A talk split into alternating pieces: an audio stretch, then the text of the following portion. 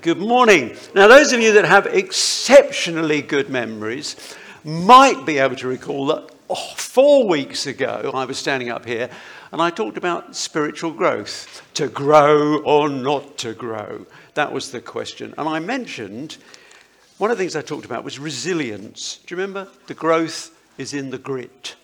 Remember that? Yeah, okay. Well, I'm picking up the theme of resilience this morning, of getting through. You know, many of us, many of you, are living in tough and uncertain times. It can be difficult to look beyond what's currently happening in our lives and see the light at the end of the tunnel or even find the tunnel. Whether we're going through a big life change, financial shocks, or personal health concerns, what is there that can help us to work our way through these challenges? That's what I'm going to talk about this morning. Today's big question how can I cope? How can I get through? How can I have hope? And how can hope help me? How can I get through? Shall we pray?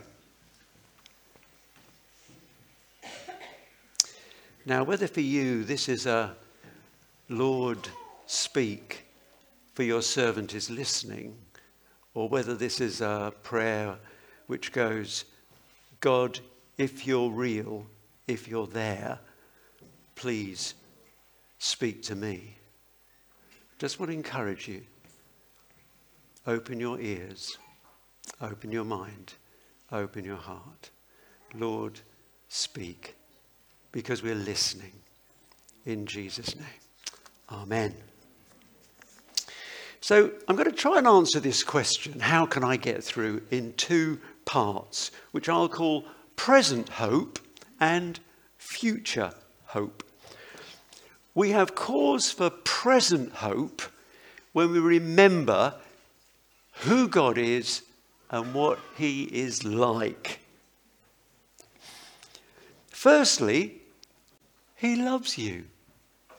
He loves you. You know, quite often when I'm really struggling with what am I, you know, what am I supposed to say in a sermon, quite often I stop and I pray and I kind of hear the voice of God's Spirit and He just says, Tell them about my love. Tell them about my love.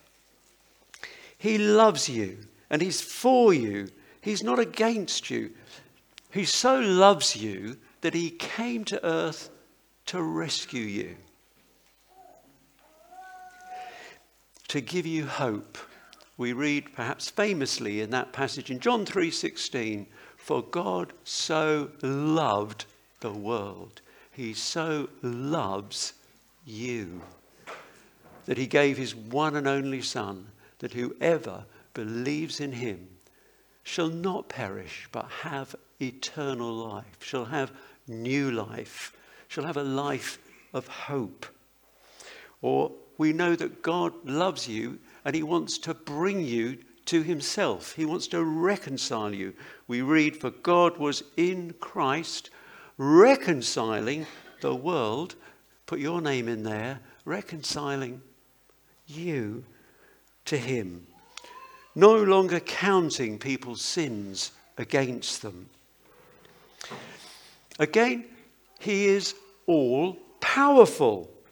And He is, in spite of everything that you might think or might appear otherwise, He is in control. He is God Almighty, El Shaddai. In, in Jeremiah, we read 32, verse 17 Our Lord God, you have made the heavens, Jeremiah cries out, and the earth by your great power. Nothing is too difficult for you. Nothing is too difficult for God. Do you know, He notices and knows every little detail of your life. We read about that in Psalm 139 that before a word is on your lips, He knows it altogether. He knows every anxious thought. He knows you and He notices.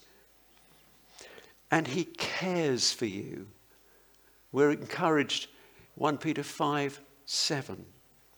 Cast all your anxiety on Him, for He cares about you. He loves and He values you. So much so that He wants a relationship with you. Not a casual, nodding relationship, but an intimate, personal relationship. Not just a friendship, more like a marriage. As I talked about last month, the central controlling idea of Christianity is to be one with Jesus, to be in Him and Him in us, united with Him. When I married Julie, I made some promises. Do you remember? I hope, and I believe I am, keeping them all. I gave her my promises. We read in, um, in 2 Peter 1, verse 4, and I'm going to paraphrase, that God has given us his very great and precious promises. He's given us great and precious promises to rescue us from the corruption of the world that we're living in, to rescue us from the materialism, the secularism, the selfishness, the me, me, me of the corrupt world in which we are living. He's given us his precious, great and precious promises. And the Bible is full of them. For example, he promises to give us strength. In Isaiah 41, verse 10, we read that he promises to be with us. He says, Fear not, for I am with you. Can you hear God this morning saying to you, Fear not, because I am with you. Be not dismayed, for I am your God. I will help you. I will strengthen you. I will uphold you with my victorious right arm. God promises to be with you and to strengthen you, to help you. And I, I'm going to tell you, I've been holding on to that promise. I've been laying that promise out before God. I've been reminding Him of that promise and claiming that promise for a very long time. And it makes a huge difference to me when I'm facing really what I find a great big challenge is to know God has promised to be with me. He's promised to strengthen me. And my experience is that He's faithful. And He's faithful too to forgive us. He promises, 1 John 1 9, if God, if we confess our sins, He is faithful and just to forgive us our sins and to cleanse us to cleanse us from all unrighteousness. You know, on the subject of these promises, I, I've told you before that it was when I was 25 and working in the city, I had a good job. God told me, No, I want you to be a teacher. Go to college for four years. But I, I've got two little children, a wife at home, and a big fat mortgage. And he gave me Matthew 6:33 but it's like the disciples say to Jesus, If we follow you, what will we wear? And what will we eat? And where will we sleep? And Jesus tells them, Seek first God's kingdom. Make it your first priority to do God's will. And in all these other things will be yours as well. And I took God at his word, gave up my job, went to college, got a tiny little grant that didn't cover the standing orders, but also, actually, incidentally, continued to tithe, to take a tenth of the grant that didn't cover the, the standing orders, and honour God with the first fruits of my income. That's the principle. God first. And experienced his extraordinary faithfulness. And a little prior to that, in my earlier 20s, I'd invested a bit of time actually in taking some of God's promises and burying them in my heart I memorized them. That was a little investment that has yielded to me half a century, 15 years, 50 years of dividends that I've been able to benefit from from that little investment of memorizing some of God's promises, of hiding them in my heart, like that promise to be with me, to strengthen me, the promise of provision.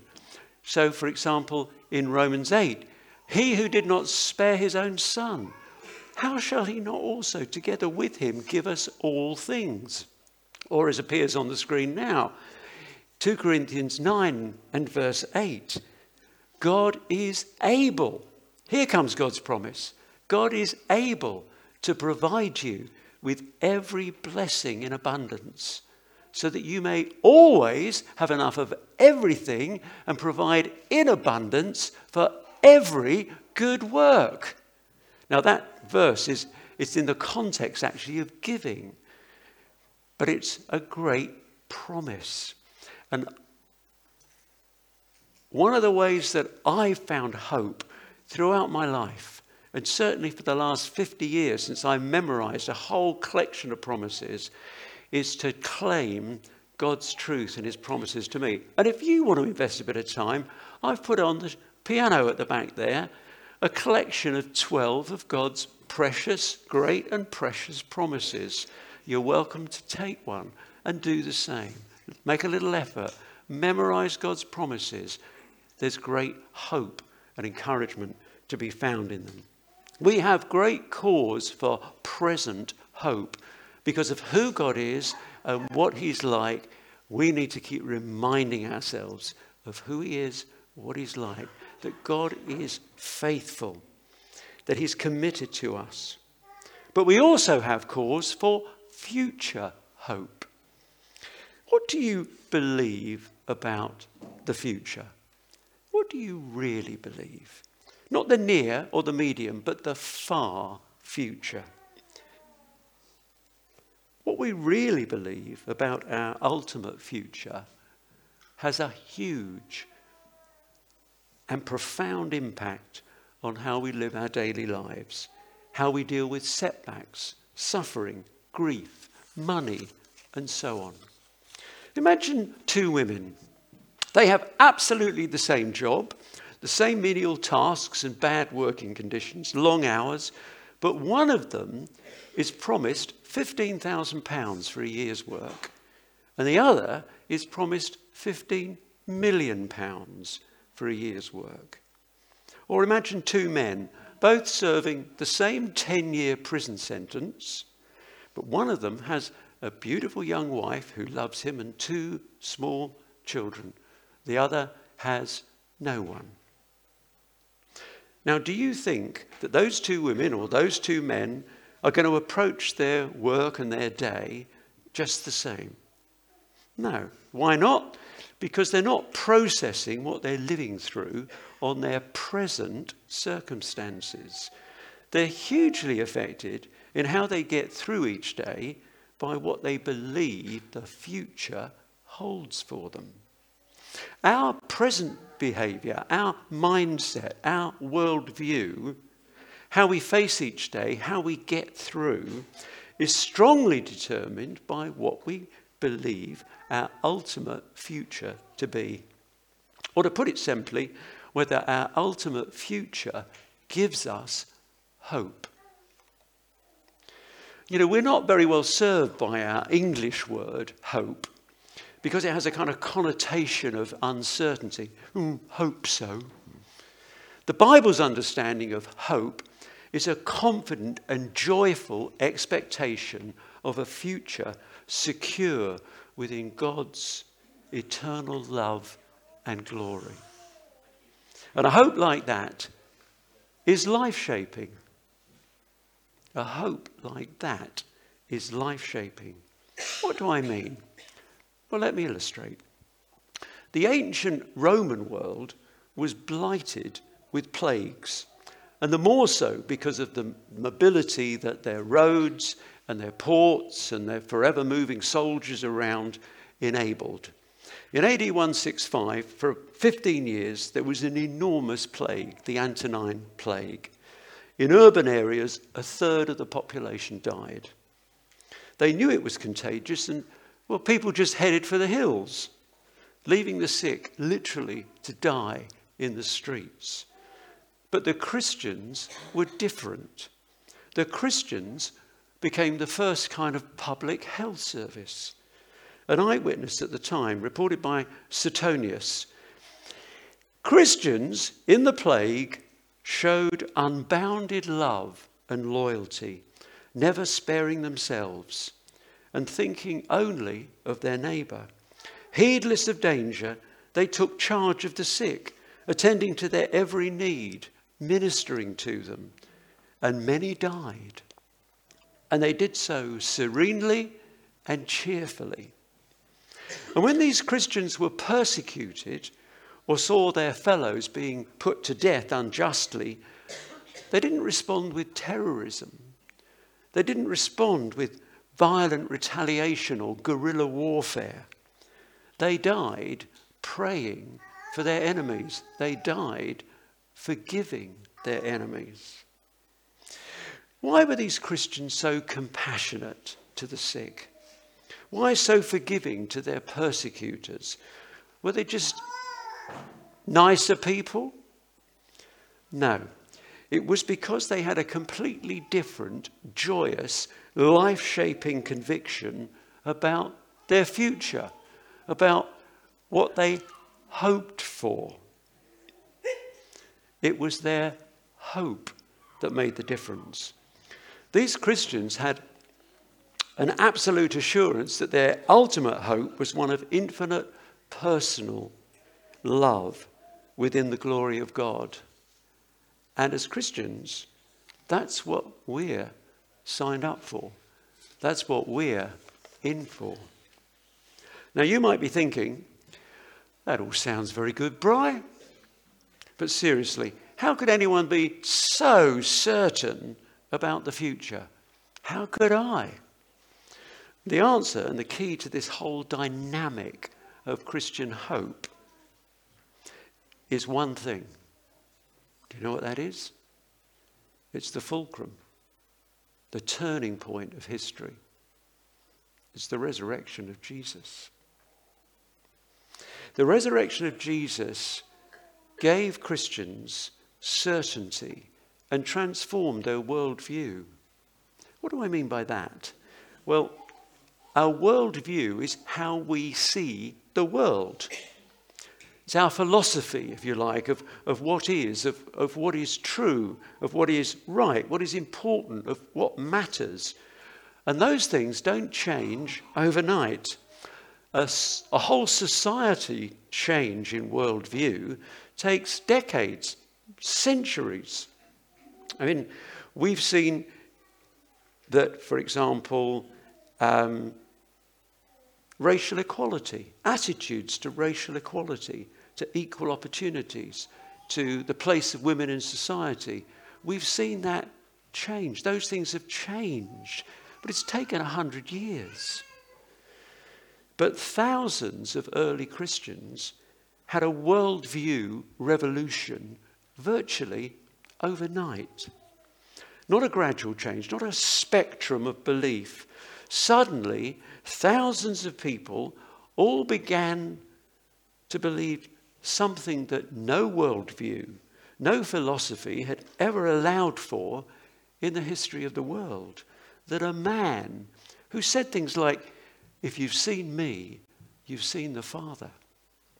Before Abraham was, I am. In my Father's house there are many rooms, and I go to prepare a place for you. A man who was savagely beaten destroyed, left cold and dead in a sealed tomb guarded by a detachment of soldiers, walked out alive and physically proved that the things that he said, particularly the things he said about himself, were true.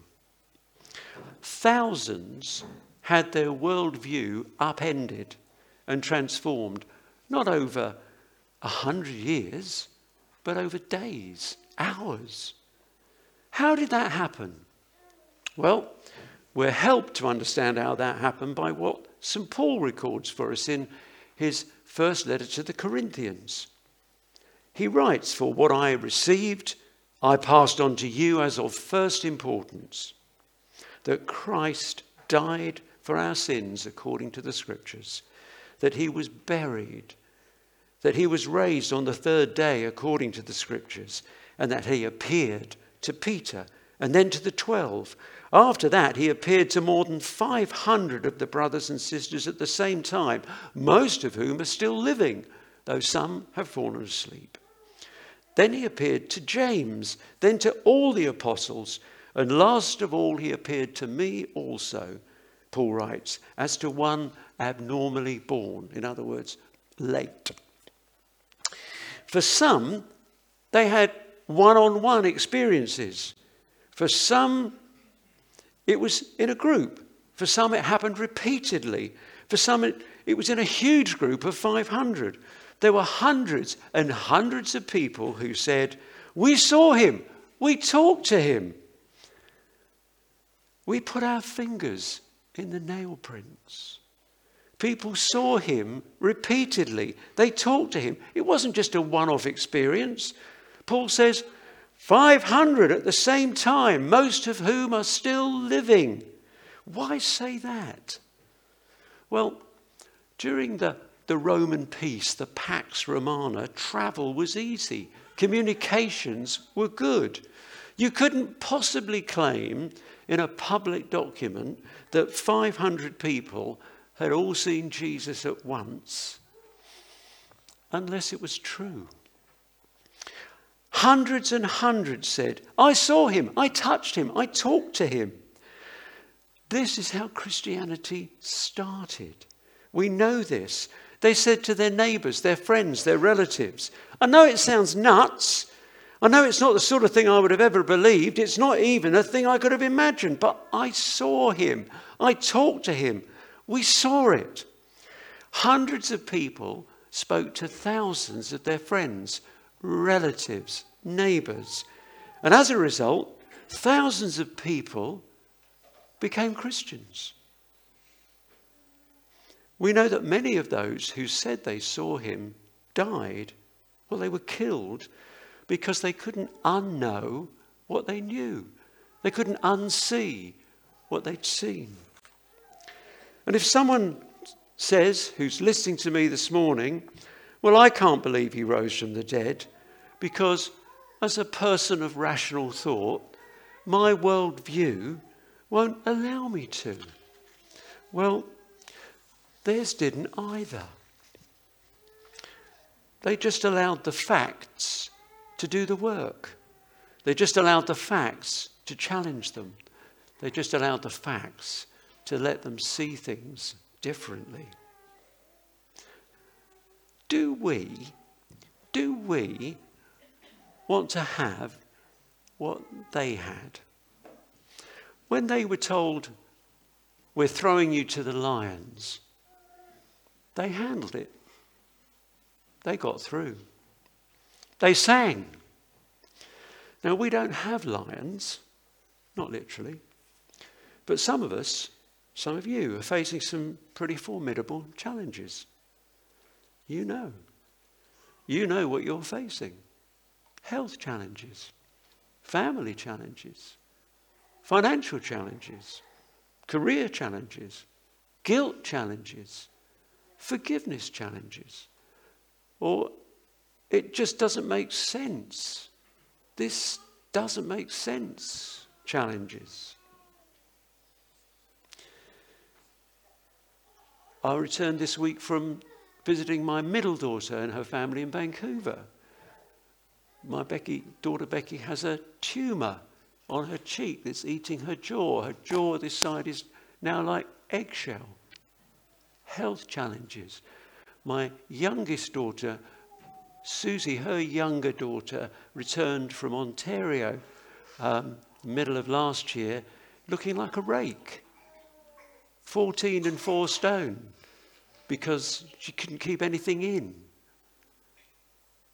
Fortunately, thanks to prayer, thanks to the care of our NHS, she's looking a whole lot better now and has been properly, properly diagnosed actually with, with Crohn's disease. We have health challenges.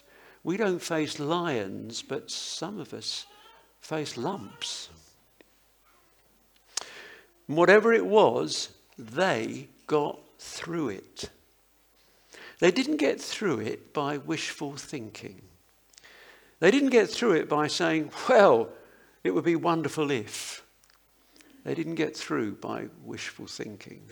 They got through by thinking.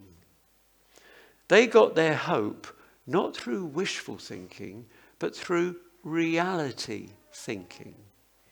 They must have sat down and said, Why would these people say that, that, say that these things happened? Could this be a conspiracy theory? No, people don't die for conspiracy theories. Could this be a hallucination? No, 500 people don't all have the same hallucination. they didn't get their hope through wishful thinking, they got it through thinking.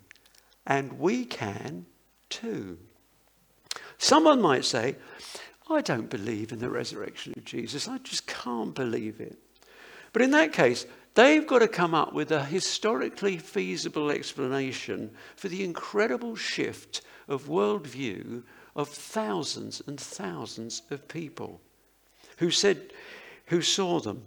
They've who say they saw him. They've got to come up with a historically feasible and reasonable alternative explanation for the birth and the phenomenal growth of the Christian church. In the first century AD, Christianity, the, the church, was a little Galilean sect of Jews.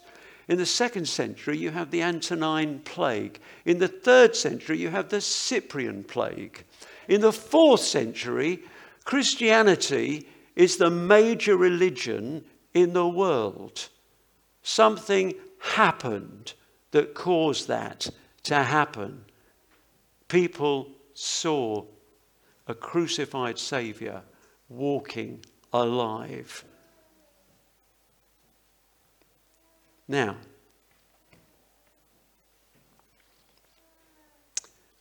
If you can't believe it, you've got to come up with a phenomenal explanation for the birth and growth of the church. And do you know what? No one ever has. Now, is it enough to just know these things? That Jesus is alive, that he conquered, that he conquered death, that he rose, that he's coming again, that there will be new heavens and a new earth and we'll be there. Is it enough to know these things as great Christian truths? No. It's not enough to know it. We need to experience it. It's not the intellectual belief, it's the experience of those truths. We need to take hold of them, we need to appropriate them, we need to live them. What counts isn't the idea of hope, it's the experience of hope. What do I mean by that? Nicky Gumbel, in one of the Alpha talks, speaks about a woman that he would often see walking around Kensington with a shopping trolley full of her stuff, full of shopping bags full of stuff. She lived on the street. And one day she died. And Nicky was asked to conduct her funeral. And he was kind of imagining that this would be a very small affair. It would just be probably him and a coffin. But actually, the church began to fill with quite well dressed people. And it turns out that this lady owned a flat in Kensington, but she didn't live in it. She owned riches, but she lived poor, even though it was killing her. She had it, but she wouldn't draw on it. She owned wealth, but she didn't possess it. She didn't take hold of the good news that she'd inherited great wealth. What if Dave and Anna would like to start moving to the front and the team? Or imagine a ragged orphan child in Dickensian London who's adopted by a loving, wealthy family, but insists every morning on returning to his begging pitch. It makes no sense to know these great truths and not live out of the hope they give us. What we are putting our hope in affects everything. It affects how we view our money, how we view our bills, how we face sickness and setbacks, how we use our time, how we view our careers, our marriages, our health. Our hope affects everything. However dismal or desperate things may appear, there is hope. There is hope, and it's life changing, and it's rock solid. And it starts, it starts by encountering Jesus. You know, those early Christians, they weren't, it wasn't a question of a relationship between a person and an ideology. It was a relationship between a person and a person, two living things, you and Jesus, you and the living God. It starts with encountering Jesus, and you can do that this morning. And if that's you, we'd love to pray with you. Amen? Thank you.